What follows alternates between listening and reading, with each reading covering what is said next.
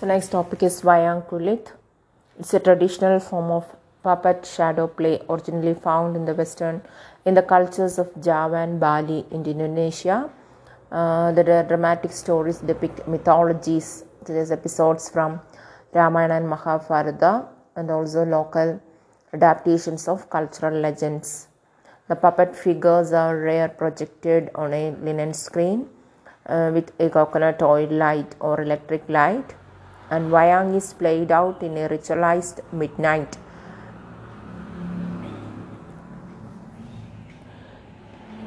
To dawn, show, showed by Dalang. Dalang is the shadow artist, manipulates carved leather figures between the lamp and the screen to bring the shadows to life. The narrative theme is good evil.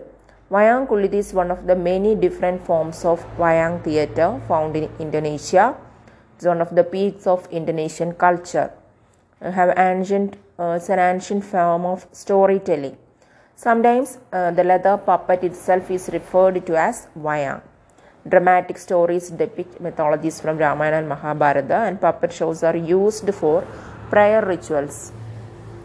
Wayang tradition include acting, singing, music, drama, literature, painting, sculpture, carv- carving, and symbolic arts.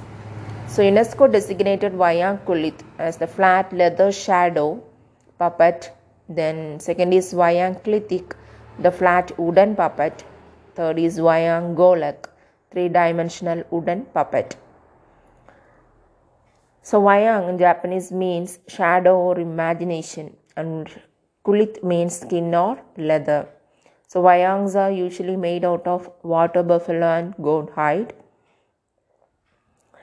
Then Wayang Beber means relies on scroll painted presentation of the stories being told. And Wayang Wong is human characters imitates the movements of puppet show. And Wayang Topak is players wear mask. And Wayang characters are derived from various stories.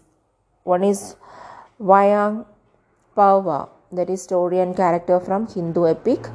Then Wayang Panji, derived from Panji tales.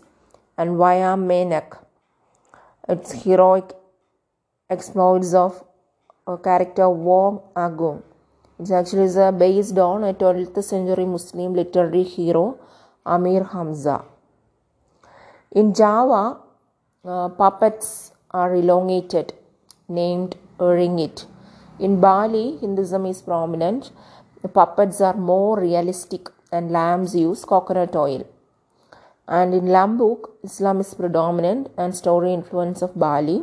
And vernacular Wayang Kulit is known as Wayang Sasak and a small orchestra with no sinden. Sinden means woman singer.